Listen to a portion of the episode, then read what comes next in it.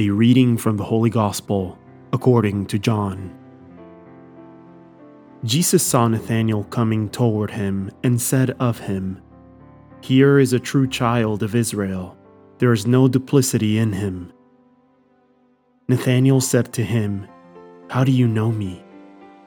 Jesus answered and said to him, Before Philip called you, I saw you under the fig tree. Nathanael answered him, Rabbi, you are the Son of God. You are the King of Israel. Jesus answered and said to him, Do you believe because I told you that I saw you under the fig tree? You will see greater things than this. And he said to him, Amen, amen, I say to you.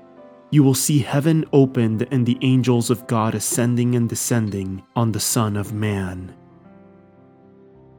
The Word of the Lord.